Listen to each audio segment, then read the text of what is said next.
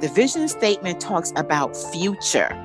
It tells a description of a future you are ultimately working towards. So, mission is now, but your vision is future.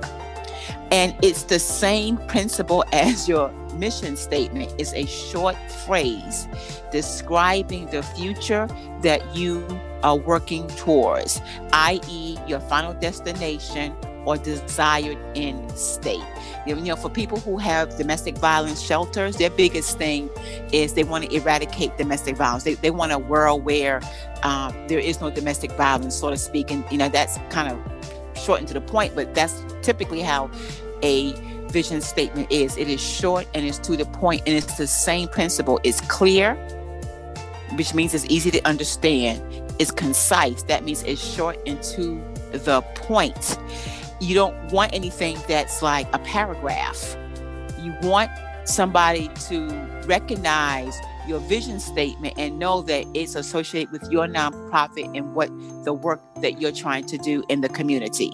So, here are some examples um, of a vision statement World Without Alzheimer's Disease, leaving a healthy planet for our children and grandchildren. Every child reading by the age of six. Those are some to the point vision statements, right? And so you want to think along those lines, but it also still institutes your why. You know, we're Without Alzheimer's. So if you're someone who has a nonprofit that provides services around Alzheimer's, the vision statement speaks to what you're trying to do and the service that you're trying to offer. But it also ties into your mission statement. So your mission statement again is current, but your vision statement is futuristic. And here is what I want you to think when you're thinking about your vision statement. What does success look like for your organization? So it should answer these key questions. What does success look like for your organization? How will the world be different if we succeed in your mission and vision? And what makes your organization unique? So when you're creating your mission, you're creating your vision, it should answer those questions because a donor is going to want to know what makes you unique, what's different than somebody else who's doing maybe something similar. So you want to make sure that you're answering those questions. What does success look like for your organization?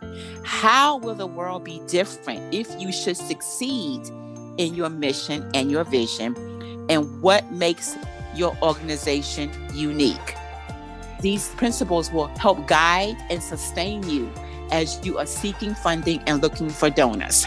If you are interested in receiving a free 25 minute consultation from me, please visit my website at www.sandrachaney.com.